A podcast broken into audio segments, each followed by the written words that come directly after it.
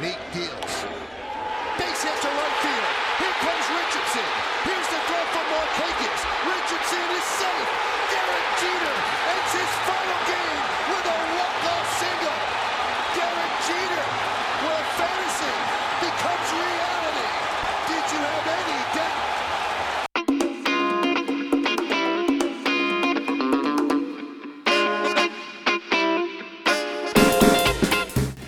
Everyone, and welcome to this very first Derek Jeter has retired edition of the Yes Men.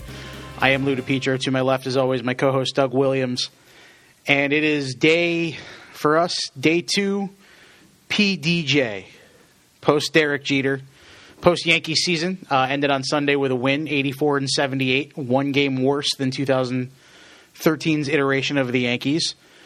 Uh, and this week's show is going to be, uh, for the most part, as we promised, a post mortem on what was the 2014 Yankees. And you have to start with Derek Jeter.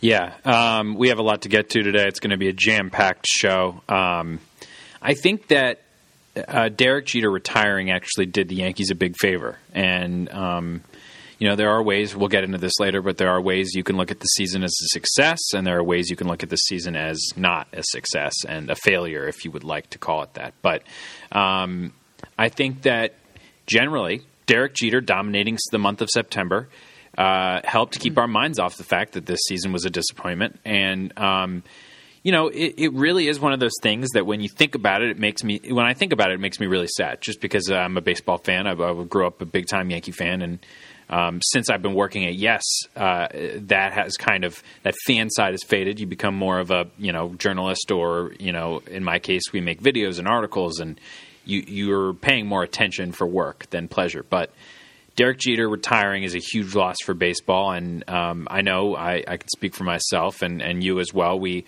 were at Yankee Stadium for his last game. Uh, the audio that you heard at the beginning of the um, the broadcast here uh, on this podcast, uh, we were there for that. It was one of the maybe the best moment I've ever been uh, at a sporting event to see in person. Um, and we were also in Boston. I was there Saturday and Sunday at Fenway Park, beautiful park, and you know the fans chanting Derek Jeter's name uh, was something that you know gave me the chills I never thought I'd see. And um, I, t- I tweeted that uh, I've been a Yankee fan for 34 years, three months, and 15 days at that point, and it's the weirdest thing I've ever heard watching the Yankees. Right. Derek Jeter's name being chanted at Fenway Park by Red Sox and Yankees fans alike. And you know why, Lou? It's a good way to start off a podcast about you know post mortem on on this Yankee season is because you know we talked a lot about the question marks going into the season for the Yankees, and Derek Jeter was one of them. And you can say all you want about his WAR and and how poor he was defensively, and his you know batting average was un-Jeter like, but you know he played. He played the whole season. And- 147 games, I believe, was the final total. it, it was, you know, really impressive. Forty-year-old shortstops. There aren't many of them, and um, he played. And yeah, uh, the last time I, I tweeted this, if we're if we're talking about our tweets, uh, the last time I had been at Fenway Park before Saturday afternoon was uh, 2003 ALCS between the Red Sox and the Yankees, the game that Don Zimmer was thrown to the ground by Pedro. And when I was there, I remember being scared. It was a scary place because the fans were angry; they hadn't won and they hated Yankee fans and they hated the Yankees. And if you can remember, the vibe couldn't have been more different. So I go into Fenway Park as a journalist expecting that vibe, and you get Yep. nothing against the Red Sox because it was a great weekend and the fans were terrific, as was the organization, but it's a very different vibe. Yeah, they've won three World Series championships since then, so they've mellowed out a little bit. Perhaps Yeah. it's tough to play the underdog role when you've won Yeah. three of the last ten. Um, yeah, it was a very surreal atmosphere. Uh, that's the first time in my life I've ever been inside Fenway Park, uh, to be honest. And it's uh, as a stadium, it's old, but it reminded me a lot of a lot of the. I mean, it reminded me a lot of old Yankee Stadium a- and it reminded me of one of the criticisms I have of the new Yankee Stadium is that it feels too majestic. You you walk into Fenway Park, you're in a ballpark. It's kind of dirty. You can't see anything from the concourse. It's kind of like you go out and the field looks majestic and the monster is everything you think it is, and and so on and so forth. Whereas New Yankee Stadium kind of feels more like a cathedral at times, and the fans really made it feel that way a lot this year by not showing up in September, which was kind of disappointing. especially for Derek Jeter's farewell. There was a lot of games where there was a good 10,000 empty seats plus, Right. which is a little disappointing. On the flip side of that, I've been to Yankee Stadium, God, a hundred times as a journalist. I've been there hundreds of times as a fan, both the new and old. If I've ever heard it louder in person, the only time I can even kind of think of was the end of Game Five of the ALDS in 2012 when CC Sabathia threw a complete game to knock out the Orioles once and for all. That's the only moment I think I've ever heard it louder than it was for Jeter's farewell, and Mariano maybe second or third. Right. And Jeter's uh, 3,000th hit. Uh, I wasn't there for that. I don't think you were either. No, I, I was I But- turned it on in the parking lot of a golf course, right into I- to hear Sterling call it. I think that that people talk about that as one of the you know the better moments of the new stadium. But you know, back to Jeter.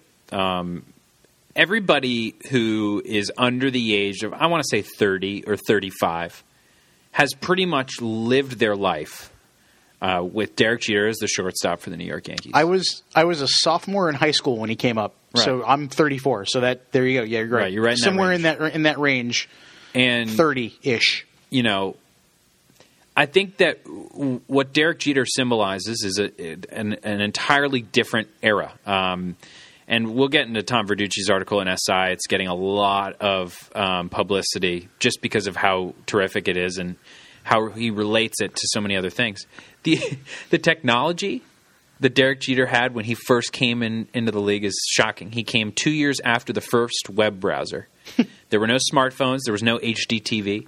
I mean, those kind of things are really amazing when you think about how long that guy played. Because I don't know about you, but when I think back at the year 2000, sounds recent. It's not. It's not. It's 14 years ago. Yeah. And so when you think like, oh, he started in 1995, you're like, well, it's not that long ago. It is a long time ago, and it's a long time to play a sport, and it's a really long time to play with one team. And um, being in Boston, one of the most amazing things was being able to talk to Red Sox fans on Yawkey Way, and every single one of them said the same thing. Those fans care so much about baseball, the brand, because they pack Fenway Park because they love the sport Yep. and they said, "We care about baseball. We want this guy to represent baseball." It wasn't about the Red Sox. It wasn't about the Yankees. It was saying we're losing an icon for the sport because those of us that hear on the radio talk shows about how baseball is dying and attendance is down and the ratings are down, blah blah blah. You know, you want people like Derek Jeter to keep the sport afloat, like he has. And mm-hmm. Red Sox fans really seemed like they were in tune with that sentiment. Absolutely. And they have a couple of guys on their team who represent that face of a franchise. I mean, whether you want to use Papi or Pedroia, either one. I know Papi wasn't a Red Sox originally. Pedroia, you know, is one of those guys that come up through the system like Jeter. But um, you know, Andy Pettitte wasn't a Yankee his whole career either. So I mean, he's still considered, you know, in that pantheon. So we'll give Papi that that pass. They get it. They you know, they get what it means to have a legend like that. You know, you look at the the group of the Mike Trouts and the Bryce Harpers and the Kershaws and those guys that are kind of, you know, the face of baseball. And, and, and funny story about that is, I was at the doctor's office yesterday, and my doctor was talking. He was talking about watching Thursday night's game, and somebody, you know, one of his relatives said to him, um, you know, you went to see Sandy Koufax play. You went to see Mickey Mantle play. People now this season especially went to see Derek Jeter play. Who's who is that? That's the face of baseball. Who would you go to a Mets game as a Yankee fan because this guy's in town and he's hot? Mike Trout, Bryce Harper. Who, who would it be that you would go see in that situation? That's who's going to be the next Derek Jeter. Right. It's not. I mean, it's going to be one of those guys, Trout or Harper, but but it's not. You know, it could be anybody, Right. depending on on who gets to that part. And it's hard to, To point, should word say. exactly what you mean, but it's a mixture between greatness, which Derek Jeter had a lot of. He wasn't the most talented player in the world, and also being an icon as big as the game itself. Yep. Exposure. there It's have been exposure. right, and there have been great players during his career, better players than Derek Jeter, and he admitted as much on Thursday. that aren't the icon that he is. Right. And um, I think to answer your doctor's question, your doctor's getting some pub on this uh, podcast, but to answer his question, to me, two guys, Puig and Clayton Kershaw, come to mind. Yep. Um, and and Puig, it's funny because he's not as good as a, as a Mike Trout, but He's electric, and you never know what he's going to do. And I think he's going to be huge for the sport. But he doesn't have that icon status that Derek Jeter had. And Clayton Kershaw, you know, he might be that next guy. He's a pitcher, so it's different. Yep. But um, there, are, there's just a lot of a lot of deciding to do by baseball because they did him a favor too. You know, baseball exposed him. Yep. And you know, it's the thing about it is too that Derek Jeter kept his nose clean for 20 years, Mm-hmm. so to speak. You know, in an era where heroes turn out to be false legends for a lot of people for various reasons, Derek Jeter never gave anyone reason to doubt his status. Right. And that counts for a lot. You know, they say don't meet your heroes because they'll often disappoint you, but he's one of those guys that has proven time and time again, as we've we've said time and time again on this podcast, has proven that that's not the case. And you know, it's going to take a Harper or a Trout or a McCutcheon or a Kershaw. Puig has already had a few dust ups, minor dust ups, you know, in, in his short career. But it's going to take something like that to. Derek Jeter was never necessarily the best player on his own team every given year. Somebody hit more home runs. Somebody drove in more runs. You know, a couple of times guys had equal or, or better batting averages. Bernie won the batting title one year. You know, Cano was right up there a few years ago. So he was never necessarily the best player on his own team in any one or two categories, but his image and the fact that he was always in the middle of everything transcended that. McCutcheon could be that guy. Absolutely. I think a bigger market would help him, but he's he But he's a so homegrown to- he's a right. homegrown Pittsburgh guy and you know that's that's that's what counts too. Now, do you mind if I read this quick Jeter ex- excerpt from I, uh, Tom Verducci's I know you want to and it's a fantastic article so you should. Okay. Um, I go back to the night of October 26, 2000, the apex. It wasn't just the home run. Of course, he hit it against the Mets. Um, or that he had just become the first man to be named MVP of the All Star game and the World Series in the same year. I walked out of the park with Jeter that night, exiting uh, by the way of the warning track in left field and out a gate in center field.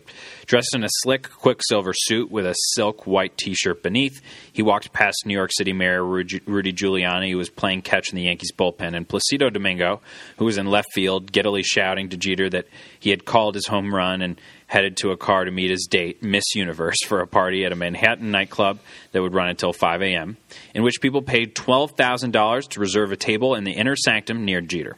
He was 26 years old and already a four time world champion. It was as dizzying as a Fellini movie, only real. Yet Jeter somehow stayed on balance. How could he do it? That night at the club, trying to shout above the music. By the way, picturing Tom uh, Tom Verducci at a club with Derek Jeter is a fantastic image. I Even love 15 years ago, yeah. yeah. Um, trying to shout ab- uh, above the music and into his ear, I told Jeter that I needed to, to arrange an interview with him. He told me he would call me in two days. He was going out to dinner with his parents the day after tomorrow and would call me at 8 p.m. after they were done. While driving home that night, I realized I made a terrible mistake. He had my number, but I didn't have his. My entire story, which now would be up against a deadline, hinged on an athlete remembered, remembering to call me two days after saying he would in the wee hours at a Manhattan nightclub. I sweated out two days, and then precisely at 8 p.m. on the second night, my phone rang. It was Derek Jeter. Dinner with mom and dad was great. Meet me at my apartment. Who does that? Who wins the World Series MVP, dates Miss Universe, eats dinner with his parents, remembers to call a reporter, and the first thing I noticed when I walked through his door was an ironing board. Irons at still at the ready, pressing his own clothes. This is who? Dot and Charles' son. So it's just like that goes to show you the root of everything we say about Derek Jeter, on and off the field, goes back to the, the way he was raised and the fact that with every decision that he made, he thought of his parents first, which is such a good thing. And that's why so many parents out there are like, why I want my kid to be just like him. Yep. Hey, by the way, I'm the greatest baseball player in the world at this point in time, but you Right. know what? I still iron my own clothes and I went out to dinner with my mom and dad because I'm a good human being too. Yeah. That's pretty much what that says. Right. It's you know, it's I'm gonna you know go out and have fun because that's what people my age do. But uh, you know, in two nights I have dinner with my parents and I'll call you right up. I right still got to get my thi- you know my stuff done. I still Right. got to live my life. Right. So I just thought that was interesting, and you know, it, it speaks to the, the character that, that that man is, and, and we're going to miss him. Yep. Definitely. And you know him. now that now that he's gone, you know, in the things that make you feel old department, I'm sure you're not there yet too much, considering you're much younger than I am. But Jeter is the first guy I can remember being on the radar my entire time knowing baseball. You know, obviously I have memories of being six, seven, eight years old and Don Mattingly and Dave Winfield in those late 80s Yankees. And I have memories of Bernie Williams coming up in the early 90s and, you know, being on that team forever and being a Yankee prospect. But in the time where you really get into things, when you're a teenager, kind of 12, 13, you sort of get into that. And Derek Jeter was drafted, and he was on the radar, and he came up, and then he came up in '96, and everyone knew who he was, and he was a shortstop in the Rookie of the Year. And now, 20 years later, he's retiring. He's the first guy that I can say, at least in my Yankees fandom, that I've seen that entire arc, and now it's come to an end. So that makes you feel a little old. Yeah, I know what you mean. For you, you know, maybe you know could have been Cano, I guess, you know, for lack of a better person to put in there, but you know, that's that's kind of how it uh, how it goes. Players come and go. You know, Yeah. longevity is something you can't uh, you can't teach. Yep. Staying power. With that, we uh, we need to move into our postmortem of the what went right, what went wrong of the 2014 Yankee season, and I'm going to borrow a quote from Joe Girardi Sunday morning when he said not much. The question he answered not much to is what's the difference between 84 wins and 88? 88 wins is what Oakland has, is what they'll carry into tonight's wild card game against the KC Royals. 84 is what the Yankees finished with. Four games separated them from the playoffs. In the final 25 games of the season, the Yankees lost four times on walk-offs on the road. Say what you want about Beltran was hurt all year, didn't live up to the back of his baseball card. McCann didn't necessarily live up to the back of his baseball card until a certain time. Teixeira definitely didn't live up to the back of his baseball card. Four fifths of the rotation was gone for all or most of the year. Insert problem X, Y, and Z here. Four times in the last 25 games of the season, the Yankees lost walk offs. So what do you chalk that up to? You know, David Robertson or the offense not being able to put them in You a good chalk position? that up. You chalk that up to just how close, as much of a disaster as this season was in several facets. That's how close they, they were. F- a few innings away. Two of those walk-offs were against Baltimore. They had the lead going into the final inning. That's how close they were. And my point to get around to all that is as much as everybody's been on the fire everyone train this year as we've talked about it, as much of a disaster as this season has been and as great of a job Joe Girardi did navigating it, you have to place some of the blame on him. Because in three of those games are prime examples of why people say the binder, the binder, the binder when it comes to Joe Girardi's managing decisions. One of those games in Baltimore, he leaves Adam Warren out there to die when he's got nothing because why? I don't know. Mr. Mix and Match, who mix and matched in a six run game a few days later, didn't go to the left hander or any left hander in the bullpen against a slew of lefties in the Orioles lineup. Left Warren out there to die. He left Shawn Kelley out there to die in Detroit one day. He left him out there to die again. You know, he left David Robertson out there in his third day in a row to die. You have to place a little bit, at least, of the blame on Joe Girardi not pushing the right buttons in certain spots. Yeah, and they lost that um, that game in the ninth inning where Betances had thrown four pitches, Mm-hmm. and he brought Do- David Robertson in, who had already said, you know, he was losing some steam at He the end of the year. That was the third day in a row that he had pitched. That was that game. And I, by the way, the point you make is such a good one. Uh, a lot of people want to make those grand kind of comments where it's like the Yankees' offense underperformed, the money they spent last uh, last offseason didn't work. And while yeah, you can make those points, the the real point to be made here is we were really close. The Yankees Yeah. were really close. We were really co- close to covering playoff baseball. Yep. And uh, you can blame those bigger problems. You can look at the big picture that way. That's fine. But in reality, we were doing a JCTV a year ago, maybe this week, with Joe Girardi and Jack Curry. And he said, you know, we finished seven games out of a playoff spot. And I think that's a game a month we could have won and gotten in. It's even closer this year. Yep. And when With even less wins than last year, they Right. were still closer. so, yeah, you can make the grand comments, but you know, I think generally, I, I agree. I agree. I think that Joe Girardi can can be blamed uh, for a lot of what happened. Yeah. Now, can you blame Kevin Long? Can you blame Brian Cashman? Yeah, you can blame every, everybody. That's what happens with failure. Everyone's responsible. Right. But I think generally, for for as close as the Yankees got, he's both to blame and to thank. Mm-hmm. So Absolutely. It's, it's tough. Right. And, you know, you can also say if Teixeira wasn't absolutely terrible as a cleanup hitter, or if Carlos Beltran didn't get hurt and was in the lineup full time and could play right field, and seven other different things you could say about Carlos Beltran's season, maybe it wouldn't have come down to those four walk off losses. Maybe they would have won those four games going away handily, or won games earlier in the year.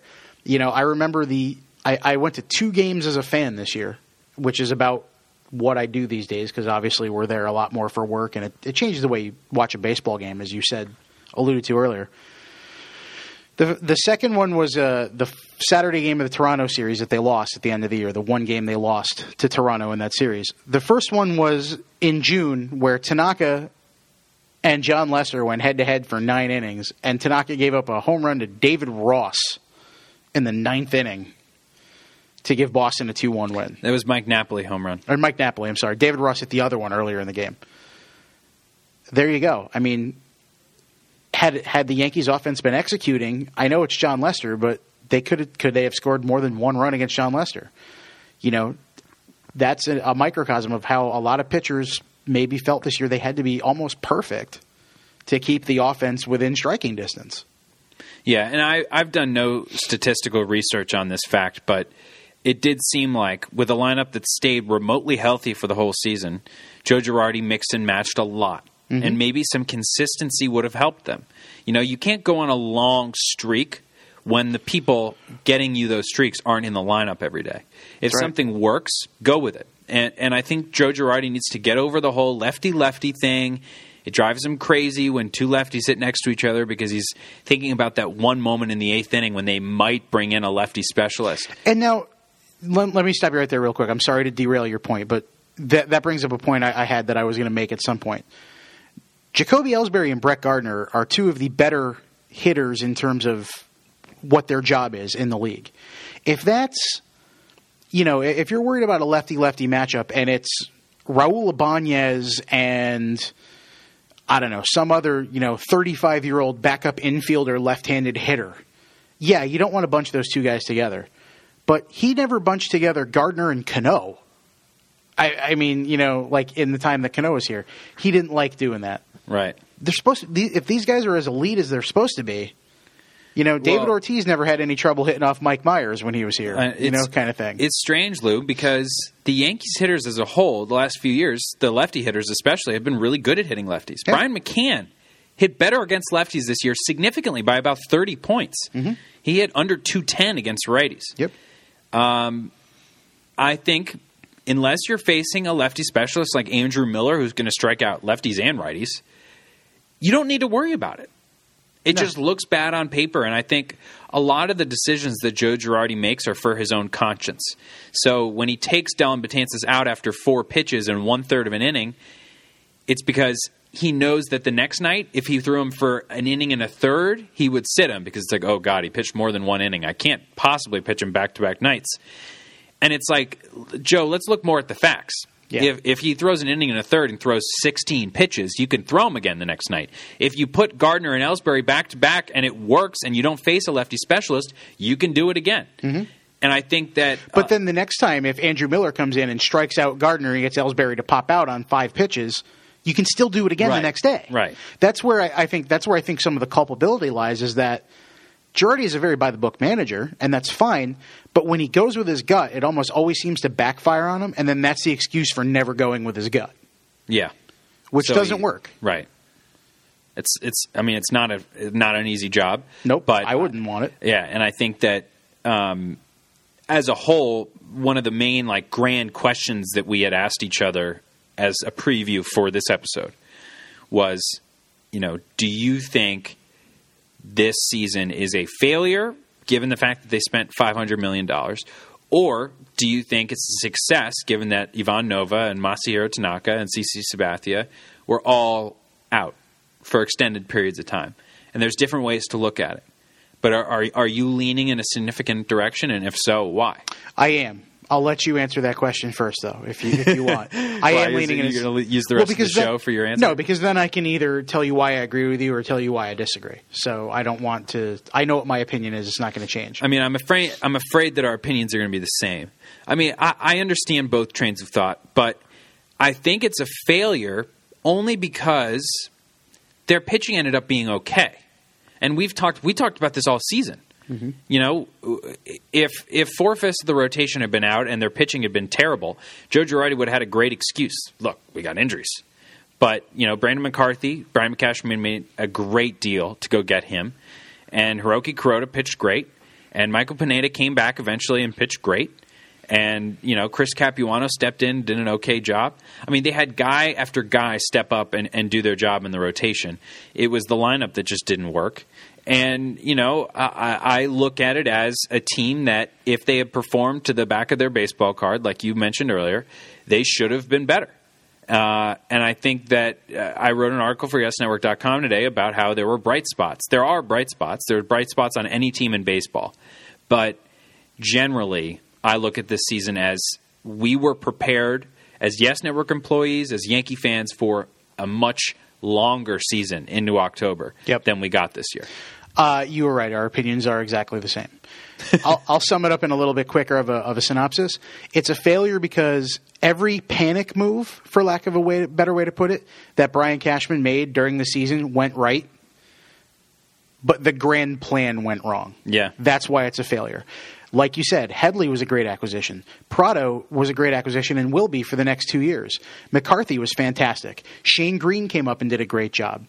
You know, Jose Pirela came up and did a great job at the end of the year. Just guys upon guys upon guys that weren't part of the plan or weren't even on the team came in and did their yeoman job. Ichiro, who was supposed to be the fifth outfielder, you know, came in and, and did a yeoman's job.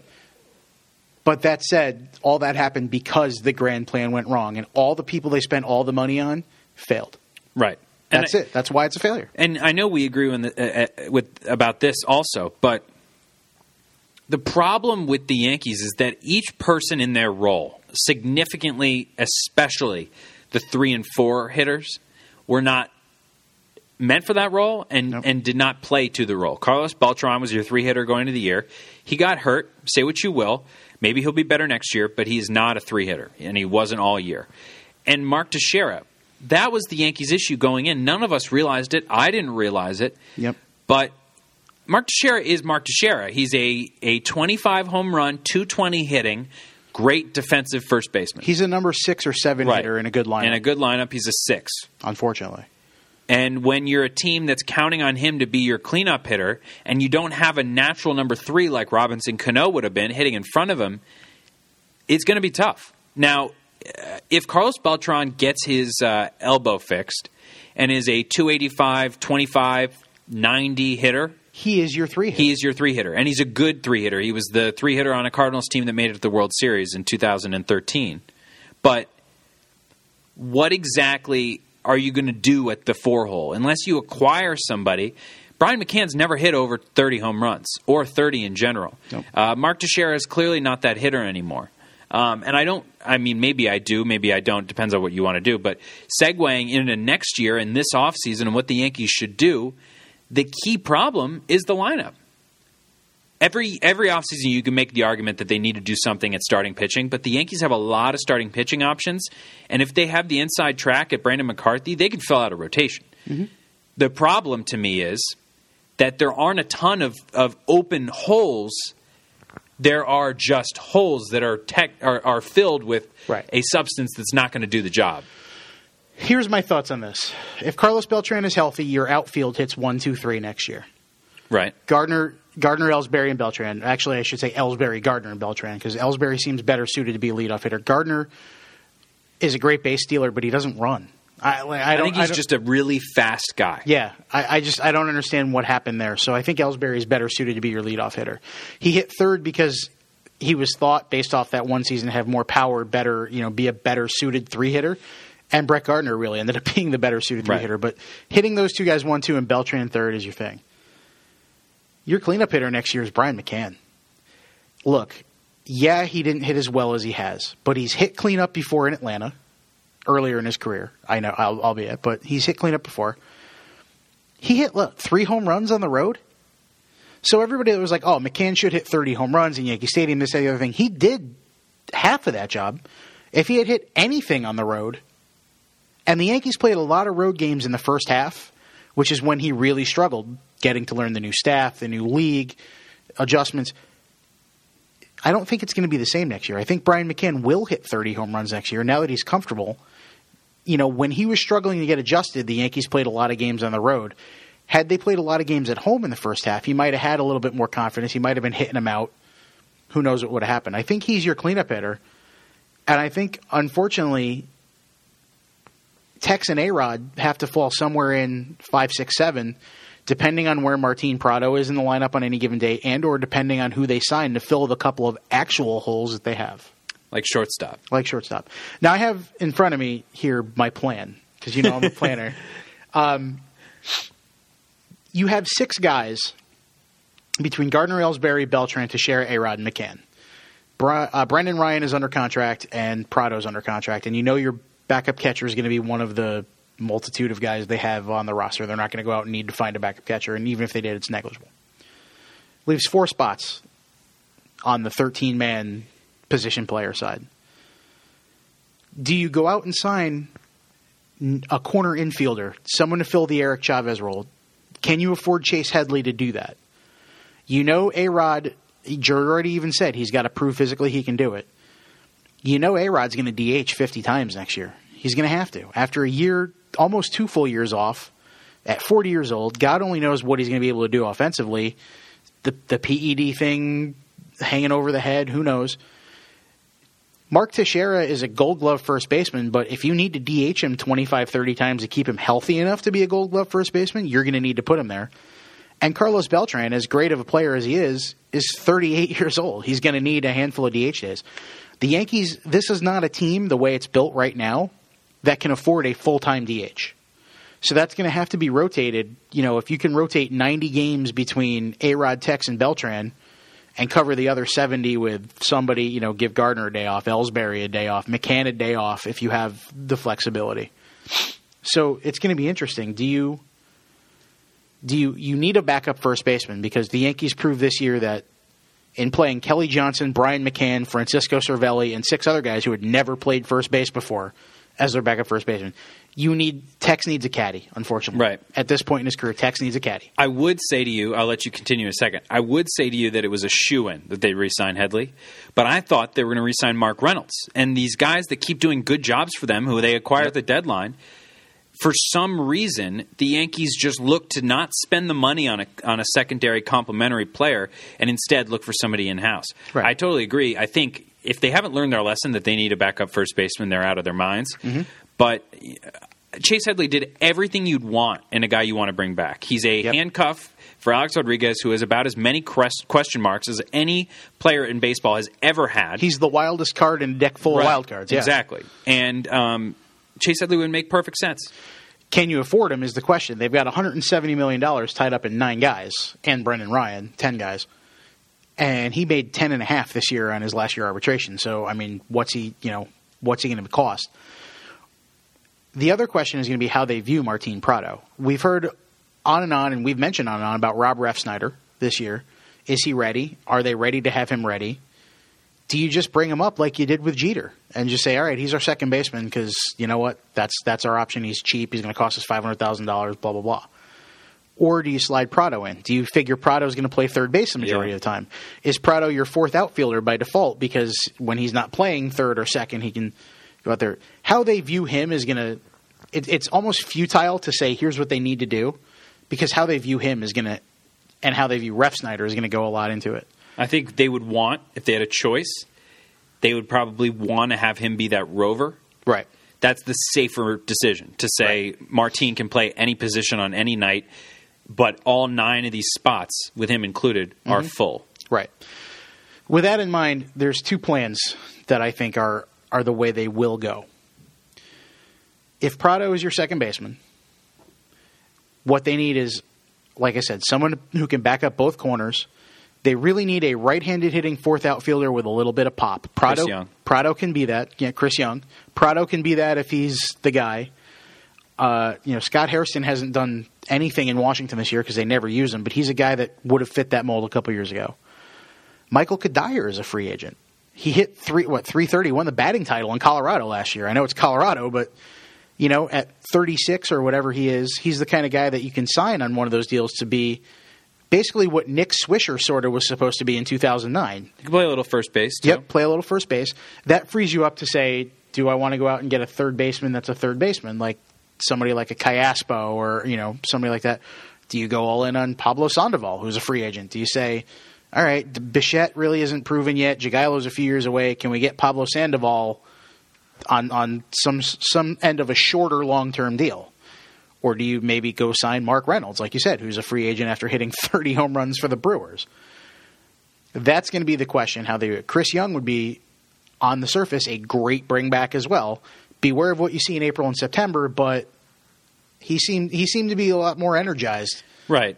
playing for the Yankees in a pennant race than he did at any point playing for But the it would at least at least he would know what the what was expected out of him. Right. Hit lefties every once in a while, come in as a defensive replacement, but he's much more talented than most like a Scott Hairston. He can He- do a lot more. He's much more talented also in that if something goes haywire, you don't have to bring in Yangervis Solarte to play third base. right.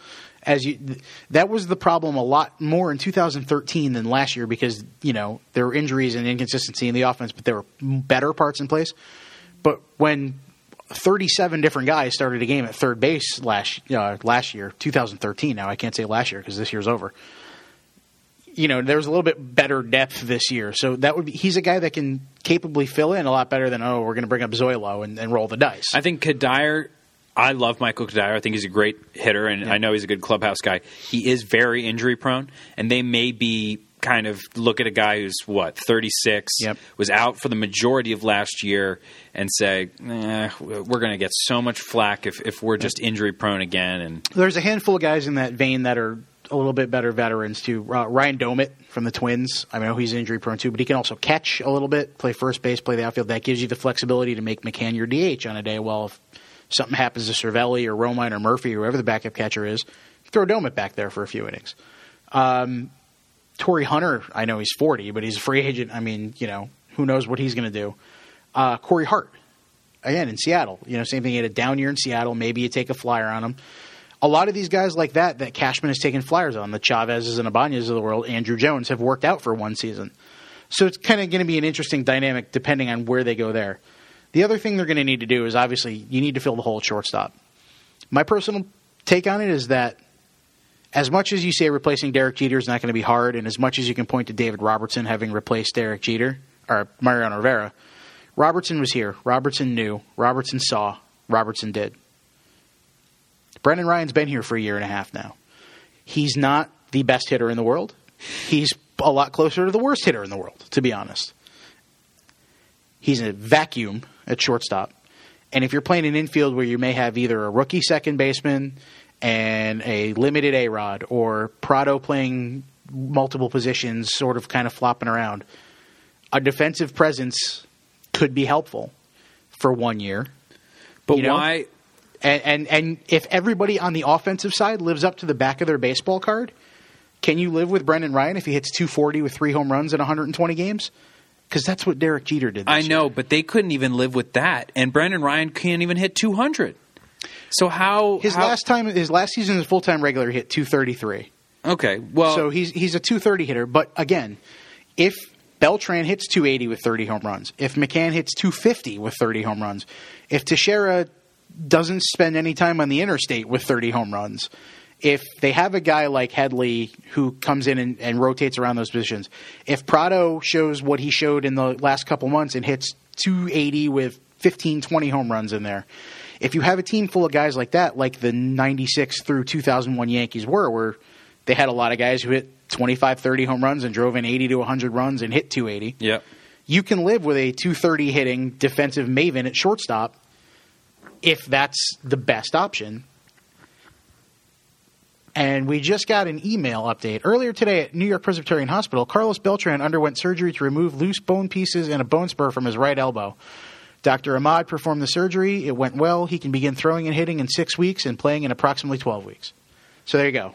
They wasted no time on that one. Should have happened a week ago if you ask anybody. But I, I, I agree. point with, being, you can live you can I live with, with Brendan. Ryan. And again, if you look at Derek Jeter's numbers this year, he hit 250 with four home runs. But I would say I would say the same thing. Uh, you know, I know Brendan Ryan's under contract, But Stephen Drew was here. Stephen Drew might have more offensive capabilities. They, Steven- they both can't hit 200. Stephen Drew did nothing is the problem though. I And know, but he's as good defensively and has much more uh, in terms of the past in terms of offense. But how do you sell that? That's see, that's the thing. How do you sell that? Like, well, he wasn't really. He was re- remember he was replaced a little bit last year in Boston with Bogaerts until they moved him to third base, Right. and then they they re-signed him after a while, and it took him a bit to get going because he missed you know spring training in the first two months, and then they got rid of him for Kelly Johnson. The thing that bothers me about kind of the the what's been happening of late is that the, Brian Cashman does make really good moves at the deadline, and if they fill a lot of holes. I wish that in the off season those holes were were filled. See, I I'm with you. I, and I, I think at the end of the day, I would agree with you that Brendan Ryan is fine. Just let him play. He's a vacuum. Let other guys hit. Mm-hmm. Don't spend a ton of money on J.J. Hardy. I don't think the Yankees should sign J.J. Hardy or Jon Lester or Max Scherzer. Don't spend that money because guess what? You have a rotation full of guys, assuming everybody's healthy, that's going to be fine. Um, and don't go out and spend a ton of money on these free agents because we've done that in the past and it doesn't necessarily lead to winning. Keeping a guy who's been here and, and been in pinstripes and knows what it takes maybe has a, a, an extra year of motivation. You know, I understand that we all as fans want our team to win and we feel every win and we feel every loss. But when you're making as much money as these free agents are these days, you have to wonder if there's a sense of complacency. And I do think that the Yankees could benefit from signing a guy like uh, Corey Hart because he's a free agent, yes, and he's going to make money, but he's a guy who w- still has something to prove. Yep. These guys that reach their free agent year and finally are like, I'm going to get paid. Those are the guys that I worry about in terms of motivation. JJ Hardy comes in, he's made his money for the next five years.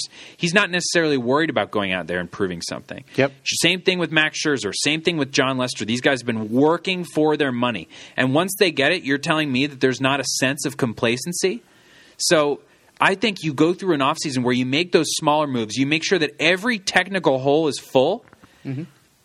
And then you then you move forward. You don't need I any agree. big splashes. And there's there's enough guys out there. I mean, you could you could go out and sign Asdrubal Cabrera, who's been playing second base for the Nationals. He's a shortstop by trade. You could say which one do you want? You know, if Refsnyder comes in, if you sign him, Refsnyder comes in, hits 400 in spring training, looks great at second base. You say, all right, well, you know what? ACAB, you're our shortstop. Refsnyder's a second baseman. Prado gets pushed into that utility role. Everybody moves back a spot. You could sign a guy like Hanley, who's also injury prone, but Joe Girardi knows him from Miami, from when he managed the Marlins. Maybe he slides into third base a little bit, you know, defensive. The defensive changes late in the game. He slides to third. Ryan comes in. You know, there's a lot of flexibility you can move. I agree with you that with all that money committed to those 10 guys, don't go out and sign a bunch of these guys. When it comes to the rotation, you've got Tanaka, assuming he's healthy, Pineda, who looked fantastic this year for the majority. CC's going to be back. Is he anything more than a back end back end innings eater at this point? No, But that's fine. but that's fine. You have two spots there. Nova will be back at some point in the middle of the season. Shane Greene.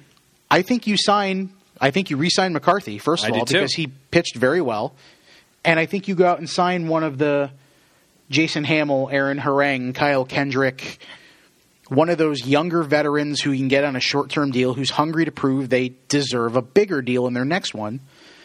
And then you also go out and you re-sign a guy like a Capuano or somebody in that vein who's kind of a six swing starter. That gives you six guys plus Shane Greene Plus David Phelps. plus David Phelps, who proved he can pitch in the and probably should be in the rotation or in somebody's rotation. And that gives you five guys plus a couple of fallbacks.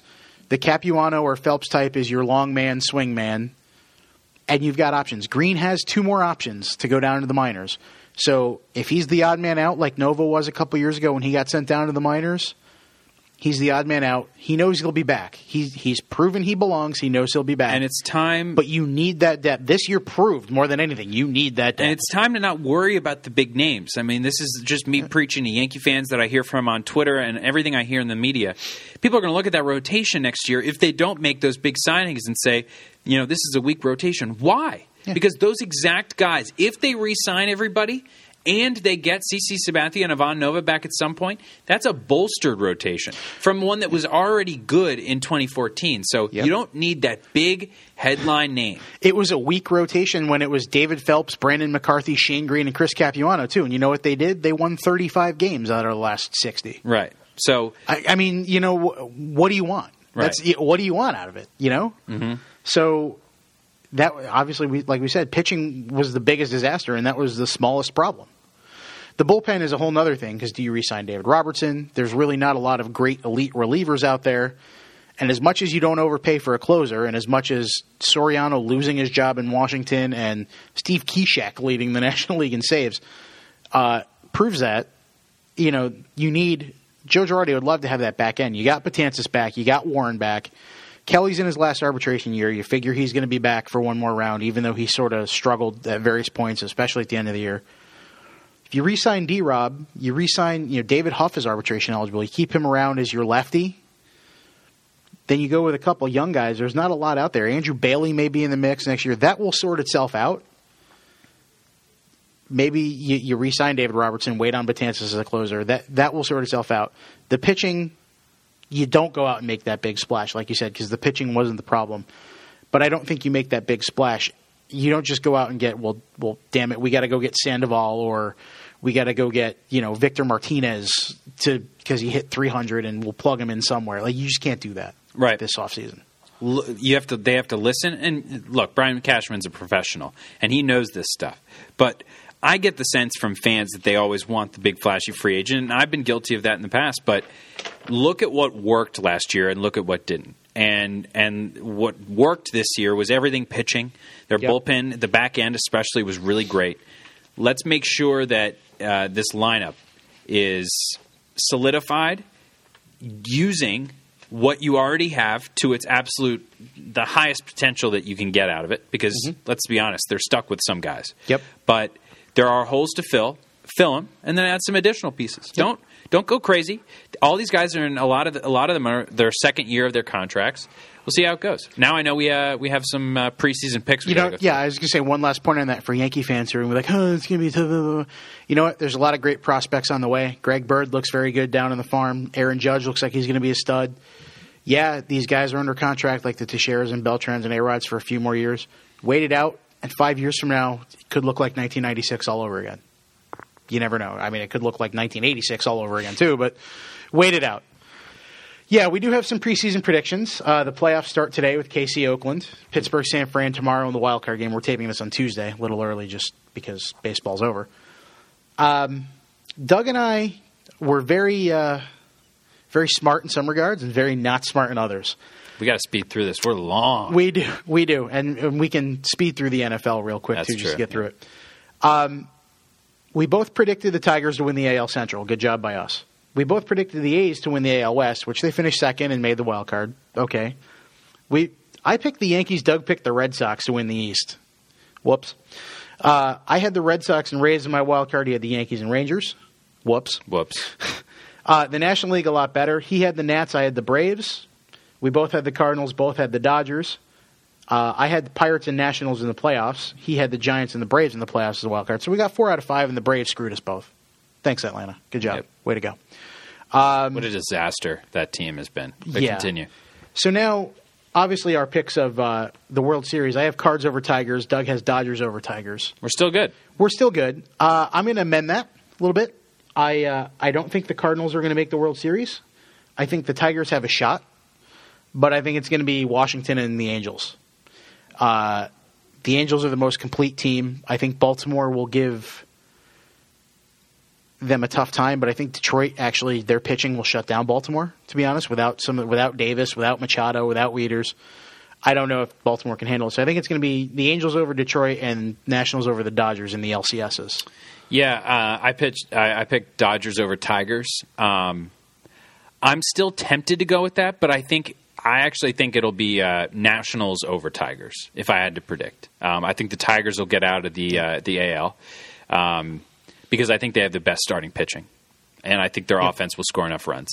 Um, the Washington Nationals are such a complete team. I They mean, are. they're an unbelievably good team all around the ball. And um, sometimes you you get disappointed with like a five game series because you don't even see. It's like I know the Nationals are the most complete team, but they could get unlucky a few times and out. Yep. Boom. And you know the Dodgers. The thing about them is they're a very complete team too. The thing I worry about is their pitching is. I'll- get into this in a few minutes when we go over our awards, but outside of Clayton Kershaw, they're beatable. And when they're not as deep, who knows how Ryu's going to feel? Um, you know, the back end of the rotation has been a mess for the last couple months. I just feel like the Nationals, if they put it together, can. Do, but I wouldn't be surprised if the Dodgers make the World Series either, if everything comes together for them. So it's going to be Right. it's going to be a lot of fun. I look at the Dodgers and Tigers as two teams who have had the talent for a few years now. Yeah. And it's like finally time for one of them. Maybe Well, not. The but Tigers have been there. They've been to the playoffs a few years in a row. They've Right. Been, yeah, they've been in the World Series, so they're due. I guess we could say that. Uh, real quick, we picked our uh, David six Price, awards. by the way, on the Tigers changes things from when we made this prediction. Oh, absolutely. And Anibal Sanchez in the bullpen playing that possible Mariano Rivera role. I mean, who knows? We picked our six awards. Uh, so what we'll do is I'll tell you who we picked Some then, of these are just- and we'll say who we picked now. I don't even want to be like labeled next to some of these Um, suggestions. AL MVP. Doug had Evan Longoria. I had Mike Trout because I went the safe route. I'm sticking with Trout. I'm guessing you're thinking Trout is probably the MVP as well. Uh, V Mart's got a very good case on a team I that has Cabrera. Trout will probably get it. Um, Lifetime Evan achievement award. Longoria, I, I've seen so many guys make the same mistake I did this year with Evan Longoria because he's got that potential. I thought if the Rays made a playoff run, he, He would be the because he's the only bat in that lineup. Yeah. um, but I was wrong. Uh, AL Cy Young. We both picked two guys who ended up on the Tigers. Uh, you have Verlander. I had David Price. Uh, I think Price has a better case than Verlander, and that's by saying he has a slim chance and Verlander has none.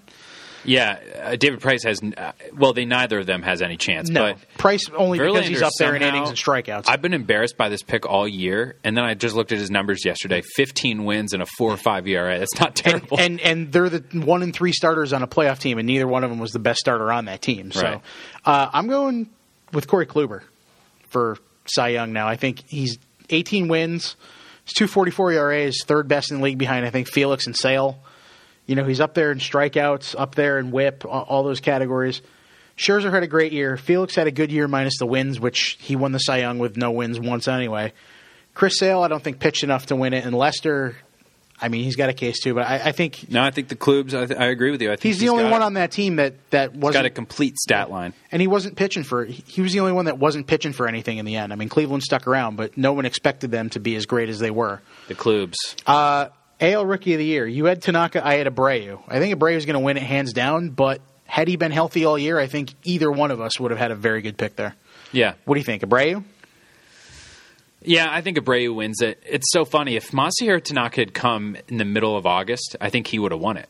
Yeah, He would have been like what, uh, seventeen and five and six, maybe seventeen and seven, maybe sixteen. Yep. He was thirteen and five, and he and he missed such a long period of time. He had that thing won, but give him those twelve starts. He's got a good chance of winning half of them. Right. Yeah. So- twenty win guy. Yeah, I think Year. Abreu Abreu has just impressed every single person that's ever you know been around him. He's impressed the media. He's impressed his teammates. He looks like a real a real Yeah, stud. 317, 36, 107. Best among AL rookies in OBP, slugging, OPS, walks, hits, doubles, runs. I mean, he, Yeah, he's he's got the it. guy. Uh, NL MVP. Um, we should probably both never pick this category again for picking Hanley Ramirez and David Wright. I I understand. I remember your justification for David Wright, and I really, honestly, still think that mine was a good pick, even though it's clearly a terrible pick. But in my head, I'm like, contract year, supreme talent on a lineup where you you have to pitch carefully to everybody. Hanley Ramirez made so much sense. Nothing. Nothing. He's one. Of, he's actually a little bit like Evan Longoria. It's like just Yep. so much talent has never really put it together. I picked David Wright for the same reason, thinking if Granderson gave him a guy to protect him, if Duda came into his own and d'Arnaud was as good as advertised, like, anyone in Citi Field to win the MVP. Uh, never again. Uh, for the NL Cy Young, you picked Stephen Strasburg, who is probably the third best pitcher on his team, and that's saying Uh. something because he had a great season. yeah, And Ad, I picked Adam Wainwright, who's going to finish second. second or third with Cueto. Yeah. Um, I think Clayton Kershaw is winning them both. I, I know people don't like to see pitchers win MVPs. Verlander did it a couple years ago. Clayton Kershaw deserves it just based on the sole fact that you look at at what they did, I mean, the Dodgers were 94 and 68, and in the games he didn't start, they were 71 and 64. He was 21 and 3 and they were 22 and 5 in his 27 starts. Yeah. He gave them a chance to win. He threw 24 quality starts and two of the ones he didn't throw, one of them was a rain shortened game where he was holding Colorado almost hostage. The And the other one was a game same thing in September where they were beating the Cubs by 10 runs. He was at 100 pitches. There was no need to keep running him out there. I think a lot of times records where guys are five and twelve don't matter as much as twenty one and three because Right. the stat that you just mentioned. Not only do they win the games like he gets the mm-hmm. win, they win the games that he pitches. Even if he gets the no decision, he puts them in a position to win. So I, you know what, I'm back and forth. I, I you know, I, I agree with the people that say it needs to be an everyday player. They co- go out there every day. Clayton Kershaw could drink ten beers four days out of five every night, and he'd be fine. And I understand that, but really, you know, you look at the Dodgers team, and they do have talent. It's not like their offense is is you know uh, necessarily bad, but when he's not on the mound, it's tough. It's different. It's a different team, And But- that's a team with Zack Greinke and a pretty decent three and four in Ryu and Right. Dan Haren, and they had Beckett and Maholm and Roberto Hernandez and various guys. I mean, they had a good pitching staff. I think that it'll be close, but I think he, I think Clayton Kershaw will win. I think McCutcheon will finish in second. If McCutcheon hadn't won last year, I don't know why I think it's relevant, but I think he would finally get his turn this year because somehow we get swayed by that. It's like he's had back to back to back years where he's been in that conversation. I think this is the year that he makes it. Had Giancarlo Stanton been able to play the last couple weeks, he probably would have added to his pretty impressive totals to kind of make Yeah. it a three way race too. But like I said, I mean the Dodgers were barely above 500 when Kershaw wasn't on the mound, and in a season where he had a handful less starts than the guys going for the side, like the Wainwrights and, and the Cuetos, he had a 177 ERA, which was better than last year when he won the Cy Young Award. By the way, Michael Pineda didn't qualify. He had the second best ERA if he had qualified. If he had qualified, he yes, was the he second most dominant pitcher in baseball. Michael Pineda to That's Clayton true. Kershaw. Kershaw, number three in strikeouts, number two in batting average against, .86 whip, 177 ERA. I mean, those five starts are almost negligible at this point. Even if he had five very league average starts, he's still got a two ERA and blows away the competition in all the rest of those categories. He's he is the MVP to me. Uh, last category is rookie of the year in the NL. You picked Billy Hamilton. I picked Kolten Wong. I think my guy's going to finish in second. Uh, yeah, I, I can see that. Um, Kolten Wong, I mean, he's got okay numbers. There's really nobody that had a blowaway season in the National League, except for the guy I think is going to win it. That's Jacob Degrom. Yeah, he's going to win it. I mean, you look at how how he came out of nowhere and had a 269 ERA and pitched 150, 60 innings in the majors. I mean, that's a guy that made a difference. Billy Hamilton, you know, he stole a lot of bases, but he hit what, like 230? I mean, His on base percentage was terrible. yeah, 292 on base percentage. Can't do that. For a guy that had 56 stolen bases, that's pretty incredible because that probably means he stole a base every time he was on base. means But- he got like four or five at bats every game and made the most of it, Yep. even though he wasn't getting on base. So Wong made you know 249 average, 12 homers, 42 ribbies, 20 steals. He might finish third, maybe fourth, depending on how you view guys like d'Arnaud or somebody like that. But and you know Solarte is probably going to get votes, and and I would assume he goes to the National League because it's where he finished. But he's going to get some votes, which is pretty impressive for a guy who was a 27 year old minor league free agent. The Yankees brought in on a flyer. It's a pretty impressive rookie season for Solarte. All right, that wraps up that awards. Real quick, NFL because it's part of our podcast, and starting next week, it's probably going to be a good chunk of our podcast. Uh, last week, I was five and eight on my picks. I stunk. Uh, Tom Brady and Your boy D Willie, Tom Brady and Drew Brees really disappointed me. Um, seven. By I- the way, wait, I'm I at least correctly picked against my Eagles. All right, seven and six. that? Sorry, I, I, I'm bummed we didn't start this in week one, but we'll we'll keep track and we'll remind you that we started it in week four. But Yeah, uh, we'll just say we were twenty four and twenty four in the first two weeks and go with that. Uh, th- so Uh, this yeah, I week, prefer to do it uh, individually. okay. Actually, So this week, uh, go ahead. What do we got? all right. Yeah, I was kind of the moderator for this last time. Yeah, I think this is your segment. Not gonna take that away from you. Minnesota and Green Bay. Uh, Green Bay. Minnesota looked really good. Well, let me say they sounded really good in what I was listening to driving home from Fenway Park on Sunday. But uh, Green Bay also sounded really good against Chicago, and it's at Green Bay, so I got to go Green Bay. Yeah, I'm going Green Bay as well. Houston at Dallas. Still don't think Houston is as good as their record says. Dallas impressed me a lot last week, and if DeMarco Murray can get anything going against J.J. Watt, That's Dallas. Yeah, Dallas wins. Uh, I know we're both bummed about that. Uh, Buffalo at Detroit. Buffalo benched EJ Manuel. Very funny that listening to Joe and Evan on the way into work today, how Evan was off on a rant that EJ Manuel has better numbers than Geno Smith, and the Bills are in a better situation than the Jets, and they're benching their guy, and and, and I, not. I say this all the time. Um, if you're not in a good team and you're a quarterback that gets drafted, it, it's Yeah. a no-win situation. Detroit- what, what do you, what can you do? Detroit won without Megatron making much of an impact last week on the road at MetLife. At home against Buffalo, I got to go Detroit. As me as well. Cleveland at Tennessee. Uh, I'm going to pick that game to be a 0-0 tie.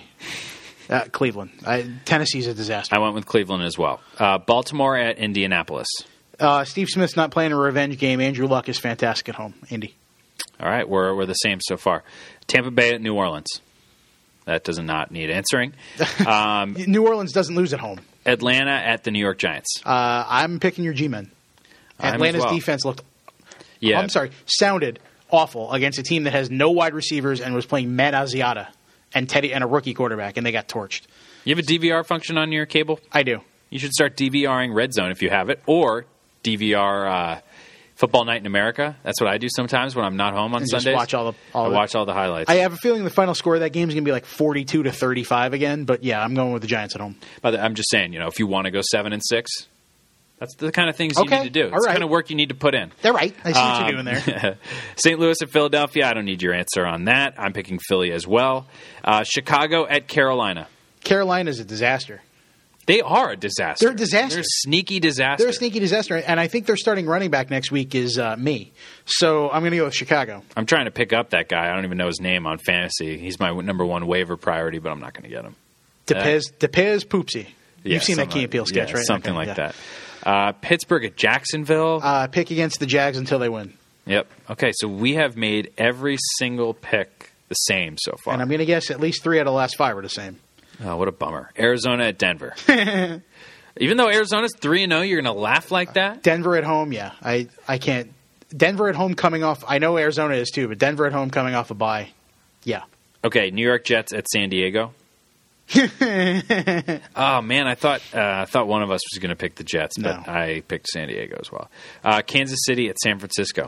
I'm actually going Kansas City. Mm, okay, so that's what's gonna that's the make or break game. Here's here's here's why I'm picking Kansas City. Last night, notwithstanding, when they torched the the Pats at Arrowhead, I know they're on the road. San Francisco's defense is decent. San Francisco's offense is very inconsistent. The Eagles scored 21 of their points on the defense taking advantage of Kaepernick and Darren Sproles torching their special teams. Kansas City's got a couple of pretty good special teamers. Uh, their return guys are pretty good, and their defense is pretty good too. So if they can have the Philadelphia didn't win last week because their I did watch that game. I DVR'd it.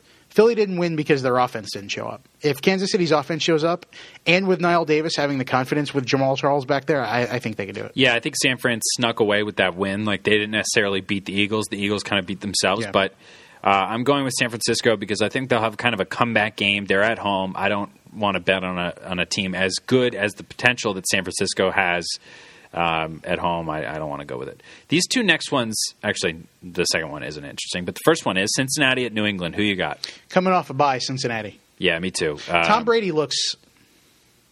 Tom Brady looks old. Yeah, he looks a little old. there's he's he's gotten to the point you always say about Aaron Rodgers where you know he doesn't have the greatest weapons but he makes the most of them. Tom Brady's done that for a long time but he doesn't look like he can do that anymore. And their running game is they I don't even think they know who their running back is on any package at any given point. It's Ridley, it's Vereen, it's somebody, I'm- it's both. I'm sure our fans are sick of hearing me saying this, but it's the big guys that matter. And right now, the offensive line in New England is terrible. Mm-hmm. And Tom Brady's not getting any protection whatsoever. And Cincinnati has a pretty good front seven. So Yeah, Cincinnati's just the best all-around team in the NFL right now. Um, Seattle at Washington. I think we're both they could going play that game on the moon and I don't think the Redskins are going to win. yeah. All right. So we have one opposite pick. Kansas City San Fran. Yeah, I'm trying to think if I could like right now surprise you by going with another team just to make it a little more interesting. But um, How about we make it interesting in this way? Uh, Sunday night, it's a Sunday afternoon game. Monday's lunch. You and I, we're getting lunch on Monday. Team who wins, the loser pays. well, what's to say we both? Oh yeah, that's right. We both can't be right. We both can't be right. You have San Francisco, I have Kansas City. So we'll say if Kansas City wins, you buy me lunch on Monday. If San Fran wins, I buy you lunch. Okay. Done. With that, we're at an hour. This is the longest edition of the Yes Men ever. Yeah. Thanks for listening. We just we had a lot to talk about today. It was a jam packed show, as Doug said, and next week's show will be a lot less jam packed because now that we've got the Yankee season out of the way, it'll be a lot of NFL. Hockey season starts uh, next week, I believe. So we'll get into a little bit of Ranger stuff. Uh, I'm working on lining up a potential guest for that. Uh, it's our old friend Seth Rothman. There's no spoilers there, uh, and we'll see what uh, we'll see what comes out. But until then, he's Doug. I'm Lou. We're the Yes Men. Thanks for listening, and we'll see you next time.